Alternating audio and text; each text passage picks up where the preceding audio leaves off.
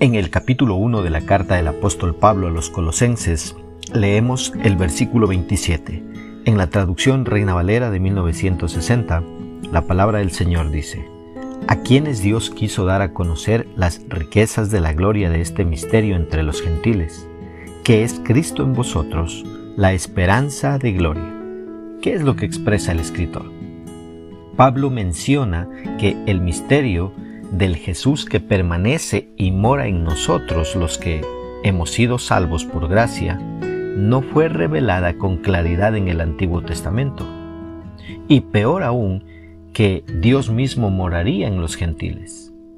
Por lo tanto, este aspecto de la obra de Jesús en su pueblo era un misterio que no fue revelado hasta el tiempo de Jesús y de los apóstoles.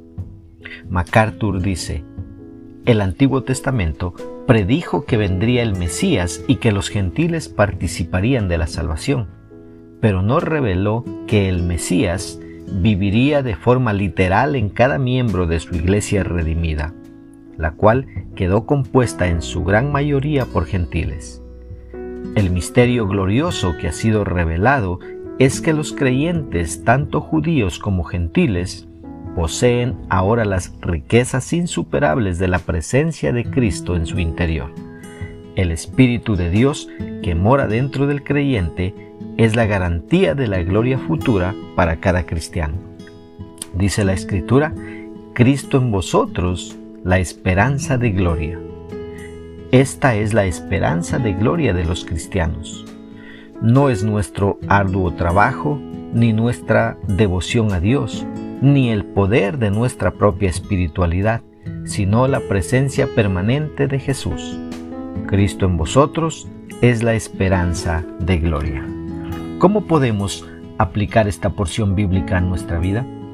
Primeramente teniendo claro que solo aquel que ha reconocido que es pecador y le ha dado un lugar a Cristo en su corazón, tiene la esperanza de gloria, ya que Cristo vive en su corazón. Si no tienes a Cristo en tu vida, todavía estás muerto espiritualmente y solo Cristo puede hacer que pases de muerte a vida. Así que recibe hoy mismo a Jesús como tu Salvador y así vivirás con Él por la eternidad. Una segunda aplicación, agradeciendo siempre a nuestro Creador, ya que nos reconcilió consigo por medio de Jesucristo y así nos puso dentro de su familia y en Cristo estamos seguros de que no habrá ninguna condenación. Seamos agradecidos por este gran regalo. Que Dios nos ayude a poner por obra su palabra.